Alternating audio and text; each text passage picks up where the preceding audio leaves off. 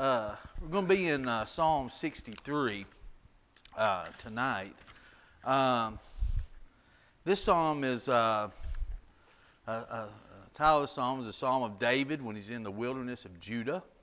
Um, most commentators believe it belongs to. Uh, there's, there's a couple times in which it could be when he's in the wilderness uh, fleeing from Saul, but it seems to be more likely when uh, he's in the wilderness fleeing from Absalom. Uh, he does make reference uh, uh, far as being a king in this psalm, but he still could be in reference to when he was being chased by Saul. Uh, but it seems seems to me more likely maybe when he is um, kind of exiled from the throne there, a kind of a king without a throne uh, during the time when Absalom is you know, making his coup against him. So, so I think that may be when this time is. Uh, it's another interesting psalm where uh, David once again shows his confidence. He shows he doesn't really, even in his time of need, it's very impressive to me that he shows his confidence and his praise uh, to God. Uh, let's look at verses 1 and 2. He says, O God, you are my God. Early will I seek you. My soul thirsts for you. My flesh longs for you in a dry and thirsty land where there is no water. So I have looked for you in the sanctuary to see your power and your glory. Um, we see here where David, he starts off, Oh God, you are my God. I like how David always refers to God just not as God, but my God. Um, and I think this is uh, important because, you know, you think of a time where uh, worships of idols were pretty prevalent. Uh, there were many different gods in which they served. There was a lot of things that went on. And, and for David to specify that God is his God, uh, one says that there's only one God, but two, that it makes it personal for David. He recognizes that God is his God. Um, and I think that's why he's able to say, Early will I seek you, my soul thirsts for you. Um, David is, I mean, think about early. Notice he says here, early uh, will I seek you. Uh, there's a couple different ways you can look at this. One, you know, maybe David is thinking of God first thing. You know, how often do, when we wake up in the morning, that God is the first thing that we think about? That we meditate that as far as just thinking about and studying his word praying to him. How often is that the first thing that we do? Do you think it would be you think it would be beneficial to do that? You know we talk about thinking of him you know throughout the day but what about first thing? I mean think about how our day goes usually. Um, you know we get up we've all got all kinds of things we've got to do we get busy and, and then before you know it a lot of things clutter our minds but if we were to fill our mind with things of, of, from God's Word, meditating upon Him, if that's what we fill our mind with first, would that help us deal with the things that we deal with throughout the day? Um, yeah, it would. Absolutely, it would. Um, and uh, David here, you think about his time of need, him hiding out, him running here in the wilderness. He's saying that this is the first thing. Early will I seek you. Um, one, you, you can look at it as, a, a, as far as the time of day being the third, first thing that you do. But two, you can look at when you're in distress that God is the first one you go to. You know, early, early in my distress, early uh, in my time of, of need, early whatever we're going through, that we seek God first instead of seeking everything else that we can find in this world to fix what's going on. Maybe it's God that we need to seek first. We seek Him early in our time. We could look at it, we seek Him early uh, in our lives. You know, the Bible says, seek thy Creator uh, in our youth. You know, that, that is that beneficial? To always search out God first and have God forefront of our mind as we're growing up. I think that would dictate a lot of decisions and things that we do in our life. So uh, notice here how David, he, uh, he, he's saying that God is important to him, that God is his God, but and how early that he will seek him. Um, in, in Psalms 90 and verse 14, it says, Satisfy us early with thy mercy, that we may rejoice and be glad all our days. You know, you think about the things that we go through in our life and the things we face each day. If God is the first one we go to in our time of need, first one we go to in, in our time of joy. In other words, if He's first, seek first the kingdom of God and His righteousness, and all these things should be added to you. So if, if, if we go to God early, there's so many benefits for that. Now, does that mean that it's, it, it's going to change? Does that mean we, we won't have trouble? I don't think it may necessarily take away the trouble. It could. You know, it could, taking that time and spending and meditating and praying to God, that could give us time to kind of be still and think about what is the right decision to do, and it may help help us through or around the trouble that we're facing. But even if it doesn't, even if we still go through it, are we able to go through it better with God on our side? Are we able to go through it better with us thinking about God as we're going through it? So I think uh, recognizing God as His God, but also recognizing the importance of, of, of seeking Him early, uh, seeking Him first, seeking Him as a priority, uh, is a big thing also. In Proverbs 8 and verse 17, Notice what, what it says here. Proverbs 8 and verse 17 I love them that love me, and those that seek me early shall find me. Um, think about all the things that we. Well, let's just read a little bit farther. Uh, this kind of tie in with this. He says, My flesh longs for you in a dry and thirsty land where there is no water. So, what's David saying about his relationship to God and how he yearns to to be close to God and how he yearns to, uh, uh, his desire is to look for him and, and get his guidance. What's he referring it to here? I'm glad I got an eye appointment this weekend. I can't see with them or without them. So, uh, he, he, just like being in a dry, thirsty land, you know, think about being out in the desert. You've been out there for days, you have no water. Well, what would your feelings be toward water at that time? Yeah, it'd be all you're thinking about, all you're wanting. You realize at that point, okay, maybe I didn't get enough credit to water, of how important water is to my life. David here says that he's seeking after him. He says, My flesh longs for you in a dry and thirsty land where there is no water. So, again, think of David's situation. David is uh, here, in essence, a king without a throne. You know, he's in hiding in Judah, he, uh, in Judea there. He's in the wilderness. He's in a place different than where he would have been, where he could go worship, where he could, you know, and he even talks about it in the sanctuary here. He says, uh, So I have looked for you in the sanctuary to see your power and your glory. David put a lot of importance not just on a building, but how important it was to worship God, how important it was to be close to God. And he, he didn't see that as a chore. He didn't see that as a just a habit. He seen that as something that he wanted to do. Now he's in a place where it's not as easy to do that. You know, he can't just go back there and worship, can he? Uh, he he's running for his life once again. And he says, So now just like a person being in the desert that needs water, he said, That's how I am longing for you. You know, in his deepest time here of, of need, he, he's, he's, he's showing God, I'm longing for you. I'm, I'm running, I'm in this place, but it's you that I, I, I long to be around. It's you that I long uh, to worship. Sometimes we have to be in a place like that to to kind of get to that decision, don't we? Um, again, how often do we think of God during the day? How often do we, you know, do we, just like Job said, I'll trust in your word like my necessary food. Here, David is saying, I'm longing for you like being in a, a thirsty land, a dry, thirsty land. That's how I'm longing for you. How many times during the day do we think of God as being that important to us? That, that we yearn to be there. Uh, to come to worship, to come to Bible study? were you thinking all day long, I, I just can't wait to get there to study God's Word? Not, not to look at my beautiful face and hear my wonderful voice, but to actually, you know, study God's Word. How often do we think about that much today?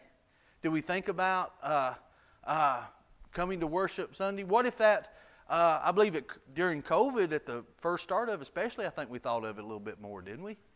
Uh, I think that kind of showed us how maybe we might take that for granted a little bit. Just the ability to come out and do that, uh, just to be together collectively as a group. Sometimes it takes not being able to do that to realize how important that is to us. So, on the flip side of that, doing that sometimes we can get into a rut to where during our everyday life we don't think about it much. Uh, during our Bible study time or during worship, sometimes we just think of it as something I have to do. I have to go to Bible study. I have to go to church. Do we say I'm longing to do that like, like I, I'm in a desert and I need water? Do we long for God in that way? Um, you know, that's, that's just a question each one of us has to ask ourselves. You know, how, how much do we long to um, be that close to God? You know, think about that. Man has a desire within us to be close to God. But the problem is, I think we many times don't recognize it as that. So, what do we do? We try to fill that void or that feeling of wanting to do that with other things stuff, our job, our families, maybe, money, uh, entertainment. You know, some people go to drugs, whatever it is, they're trying to fill that void of that emptiness, that, that longing for something, when it's really God that we should long for, and that I think we do. We just mask that with other things and don't realize, you know. Uh, have you ever? I, I, actually said this to someone one time, and, and I was referring to uh, to God in it, but I said to him, you know, maybe you're chasing the wrong thing. I, I don't think you're ever going to find that happiness or that feeling in the path that you're going. You're never going to be happy that way. You think this is going to make you happy. You think if I just do this one thing, that's going to make me where I'm content. That's going to make me where um, uh, I'm satisfied. I'm, I'm happy. And, and David here is, is saying uh, he can't be happy unless he's as close as he possibly be to God. That, that's where his happiness is going to be. But yet, sometimes we try to fill the, this, this void um, with a lot of other things.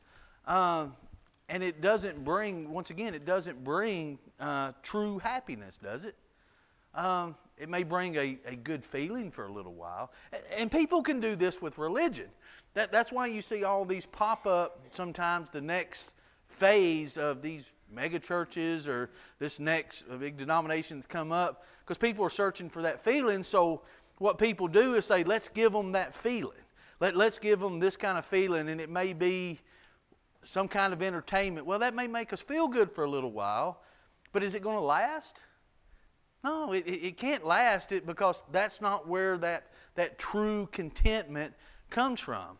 That true peace, that true where I, I don't feel like I'm longing for God is because that's where I'm, I'm searching for. And David says what he's doing here and what it really boils down to is, you know, we don't crave, quit craving that feeling until the end, do we? until we're actually with Him.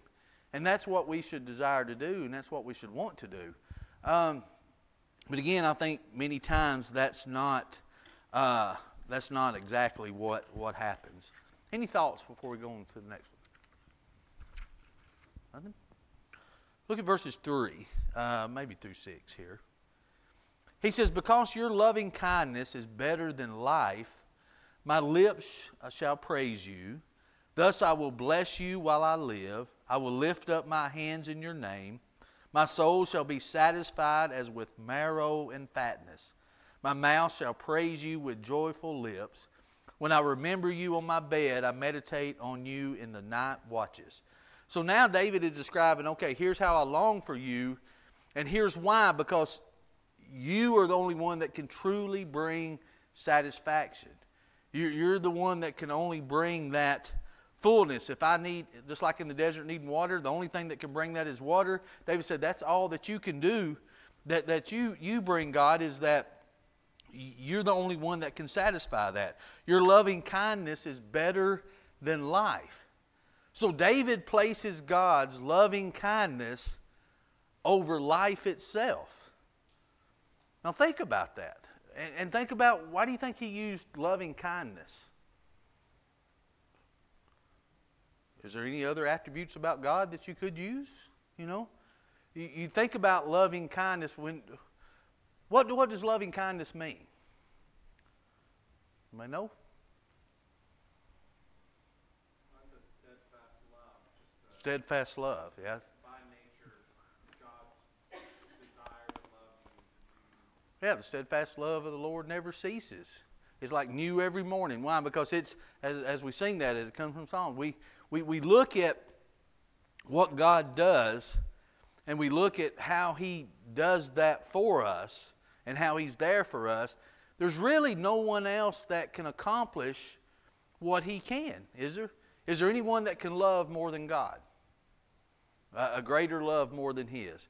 Is there any, any better mercy than God can bring? Any greater righteousness? Any, so there's, there's nothing greater than, than what He is.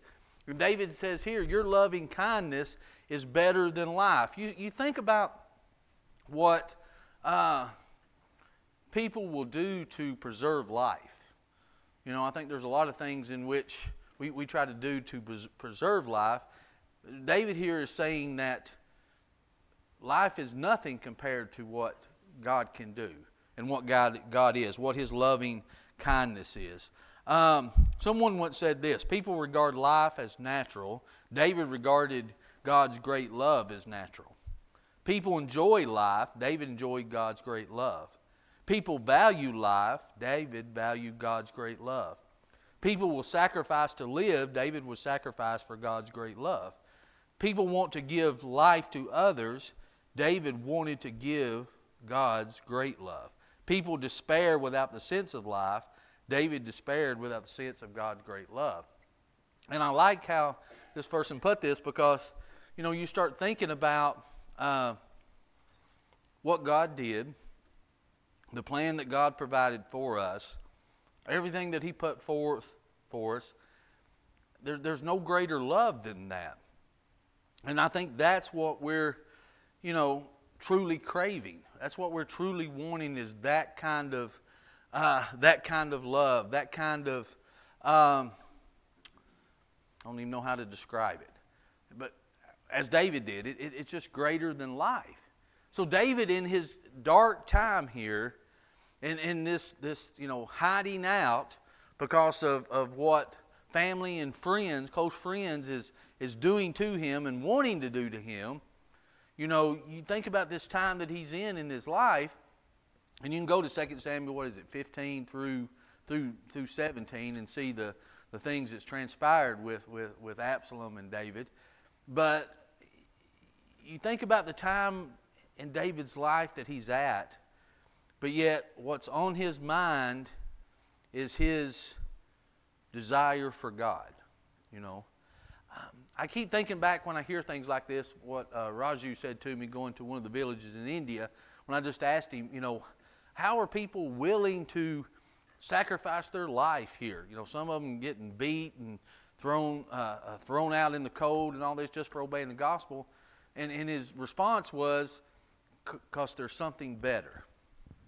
There, there's nothing here, there's something better. So you don't look at what's here, you look at what's to come, and then you can face anything that's here.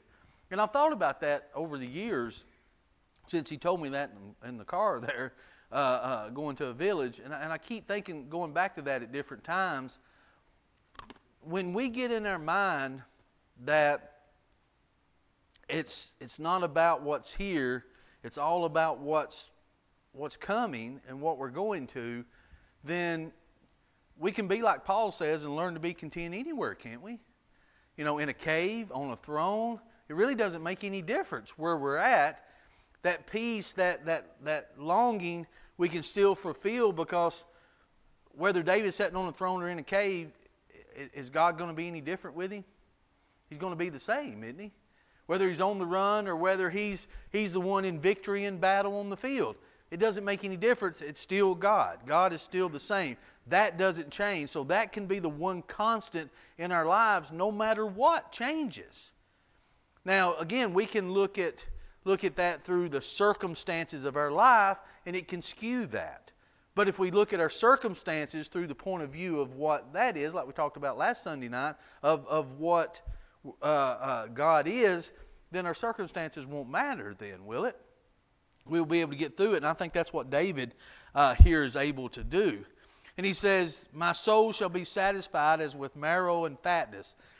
In other words, I, I can only be filled by you. Uh, uh, you're the only one that can fill, uh, fill me up. And as David said in Psalms 23, what do he say? My cup runneth over.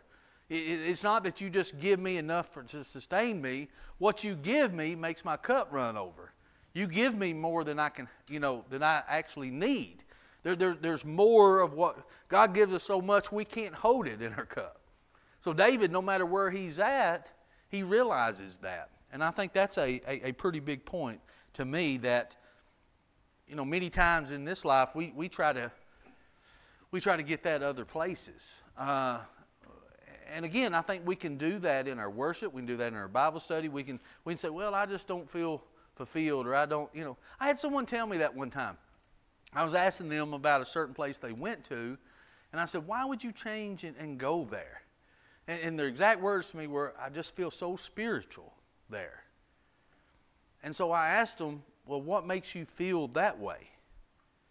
And the things that they were telling me had nothing to do with spiritual things, had nothing to do with, with God necessarily. It had to do with, with everything that was going on around that. Uh, again, to try to fulfill that void. Um, well, what happens when that runs out? Well, you're going to chase the next thing, aren't you? We're, we're never going to be content. We're going to go to the next crowd, and then we're going to go to the next crowd, and next crowd. Then pretty soon we're going to run out places to go. Then, then where's it going to be? Well, you have to be like David and realize, well, I can even find that in a cave. You know, I, that's God's going to be there if I just let Him be there. That that's what I'm looking for. That's what I should find. But many times that again, that's not the case. And he said, My mouth shall praise you with joyful lips. When I remember you on my bed, I meditate on you in the night watches. In other words, the day is not enough. I mean, David, at every time in his life, God is a part of his life. I mean, think about Paul. Remember Paul and Silas in the inner part of the prison? What were they doing? Remember what they were doing? Singing. Again, how, do you, how, do you, how does David do this in hiding and in exile. And how does Paul and Silas do that in the prisons? And sometimes we can't do that on comfortable pews with air conditioner. So, what's the difference? I mean, that's really what it boils down to, isn't it? You know, what, what all, think of all the things that we go through to try to make us comfortable just to be able to study and, and, and learn from God, which nothing wrong with it in itself, but what does it take? I mean, what, what does it really take to to get to that point. As Paul said, I've learned whatever state I'm in, learn to be content. You know, learn to be at peace. And you, you think of all the things that he went through, how did he learn to do that? Well, I think that's the key. He learned to do that, didn't he? How, how do you learn that? Yeah, it's just like love. How, how do you teach love? Well, if you look at love as not just an emotion, you look at it as a choice that you do, you look at it as something that you choose to do and you diligently do that, well, that's what that this same thing here, isn't it? Like Bill said, practice. We, we do that, that becomes, I make that choice to do that. You know, I, I, I make God a, a, a priority in my life because that's a choice that I make to do that. And when, when we make that choice, then it becomes part of who we are uh, don't we?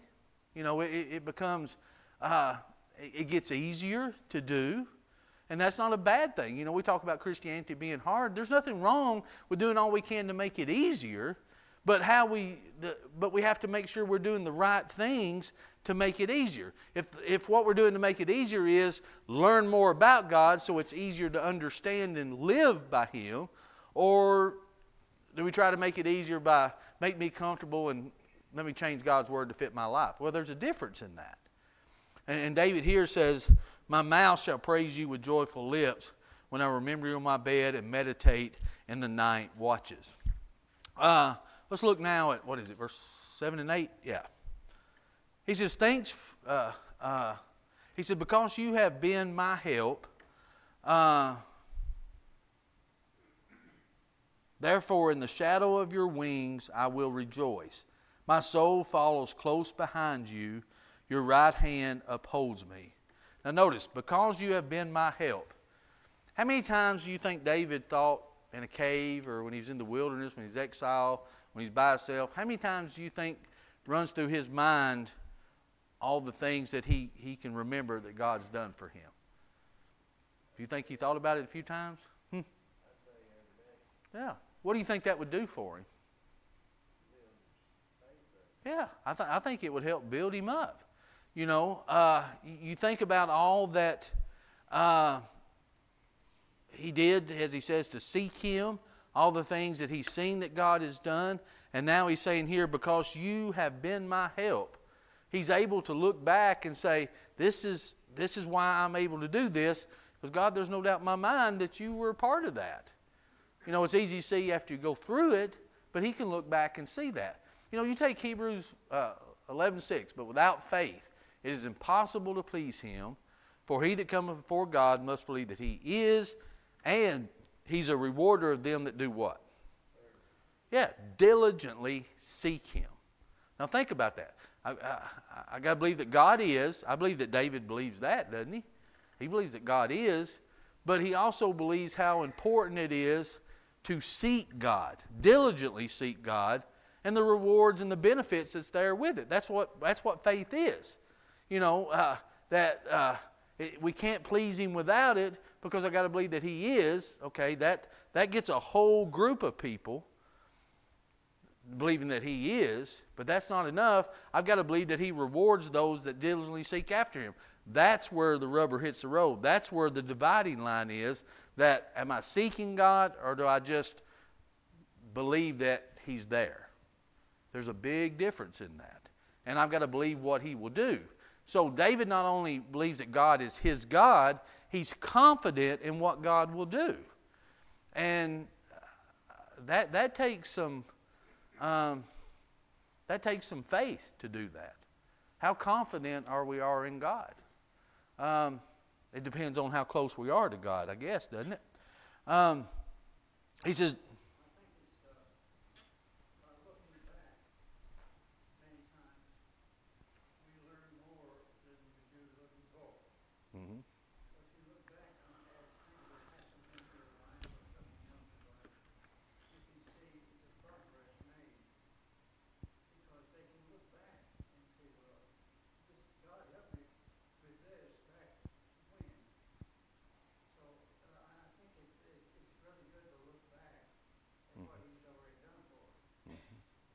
Yeah, I think it's real good to recognize that because I think while we're going through it, a lot of times we don't see it, do we? It, it, it's easier to look back on it and know that uh, that he did that when we have the emotional state and the the peace of mind to do that because sometimes we don't have that when we're going through it. All we're doing is just trying to get through it, trying to survive. But if we always have, again, if we seek Him early, if we always have that at the forefront of our mind that God is the, the, the first thing in our lives, truly the first thing in every part of our lives, then we're going to be able to see this. You know, we're not going to say, oh, I can fix this myself. Let me do this. And we go through all these other things first and realize all we're doing is just getting ourselves in a mess. And then sometimes we just need to be still and let God. We need just to be still and, and think about this for a minute and sometimes the best thing to do is, is not do what we thought we should do. You know, uh, we, we can be pretty, I'm bad for that. I think, okay, this is what I'll do. And then I just do it and then realize, well, maybe that wasn't the best way to do that. I could have done it this way. And that's kind of hard to, uh, hard to adjust to. Because what it is, is we give up control. But that's what we, we did when we became a Christian, didn't we? We just don't realize we did sometimes. We, we gave up control. It's no longer our life. It's no longer us that lives, but Him. It, it's no longer our life anymore. Remember, that old man died. we're, we're not that man anymore. We're not that person anymore. That, that, that person's gone. But as he says, take up our cross daily, I think it's a, a, a sacrifice that we make each and every day, isn't it? You know, it, it's, it's one that we choose to do each and every day, each and every morning. We, we, we choose to do that. Uh, as Paul says, when we make that living sacrifice in Romans 12, 1 and 2, that's just our reasonable service anyway. He said, don't get all excited about it. That's just what you're supposed to be doing. that's, that's base level. That's, that's the baseline is, is our sacrificial life. That, that, that's your reasonable service anyway, but it becomes a, a, a big deal to us because we don't want to give it up, and then, we, you know, it, so it's, we make it bigger than what it really needs to be, if that makes any sense. It, it's a big deal to sacrifice our life to Christ, but we make it harder than it needs to be because we're not really willing to do it. Well, you were referencing that taking up our cross in the context of Matthew 16, Jesus says, Whoever seeks to save his life will lose it. Whoever gives his life for my sake or loses it for my sake will find it. God, you know, David says God's better than life. When we give ourselves to God, God gives us a life here and a life eternally. A lot of times, you know, if you make your job your God, then your life will fall apart. If you make your family your God, then your life will fall apart. But if you make God your God, usually God will give you the job, He'll give you the family, He'll give you all the blessings that you wanted anyway. And Right. So it's just a matter of who's in that spot. Because mm-hmm. anything else than Him, it can all fall apart. But if He's in the right place, everything else will probably be exactly Yeah. what it's supposed to be anyway. I, I mean, think about this. If our life, if we lived our life truly as God said to do it, would it be a better life? Yeah. I mean, it, it, it, it really would be the life that we're desiring, the life that we're longing for, that we're chasing somewhere else and chasing a different way. Uh, we, we just don't really realize the freedom that God has give us, the bondage that He's released us from, and we, we really don't realize that many times that, that that's what He uh, did. Uh, he said, "Therefore, in the shadow of your wings I rejoice. My soul follows close behind you. Your right hand upholds me. Uh, comfort, protection. Uh, David said, "I have it. I, I have what." Uh, what God has given me. Now, there, there's something that run across my mind as we've been studying Psalms, uh, and you think about it. If if you really trust God, was David running because he was fearful of his life and, and didn't want to die? If David had that much trust in God, why does he run? think it was a natural thing to do. Uh, actually, in a way, Jesus, he went to the Garden of Gethsemane, and he was, uh, he didn't want to go through all what Mhm. you people had to go through the pain. So he, that was his way of running away, Mm-hmm. and I think we, we all, uh, run away from it. Mhm. Maybe in a certain Yeah. way. I, I- think sometimes we, uh, I say we, myself sometimes have a misconception of we almost want to do what Satan wanted Jesus to do. Cast yourself down. You know, God said it wasn't going to hurt you anyway. You know, I think sometimes we, we get that kind of feeling and let Satan tempt us in that way. Well, it doesn't matter. God's going to protect me anyway. God's, God's going to fix all my problems. I, I do whatever I want. He's not going to let anything happen to me. And I can stand out in the middle of 56 and there won't be a car run over me. I, I think sometimes we get almost that picture in our mind of what Christianity is going to be like, but it's not. Uh, I, I think David running, I think is a, he knows, I think it goes back to why he did or didn't kill Saul. You know, he had opportunity to do it. He, he left that up to God.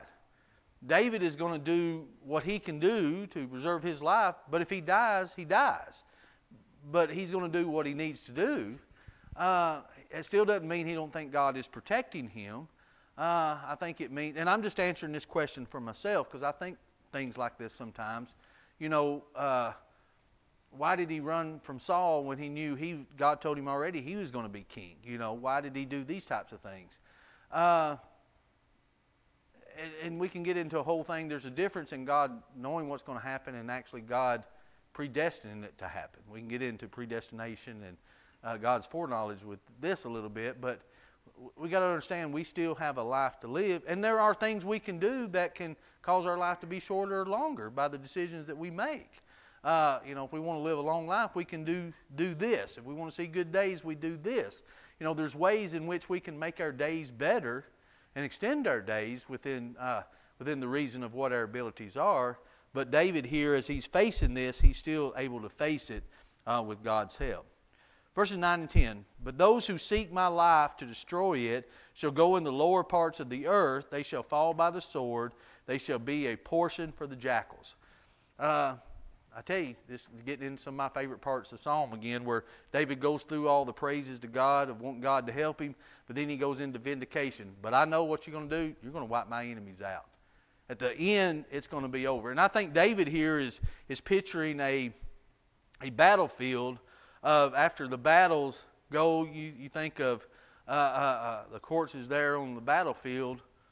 What's going to happen to some of them? Here come the jackals. Here come the uh, uh, uh, uh, uh, the beasts of the field coming in and take. I think David has some of this picture in his mind because he was one uh, of, of a great warrior. He said, "They shall be a portion for the jackals." Their end is going to be laying dead on the battlefield, as David said. You know, going to walk through their blood at one time.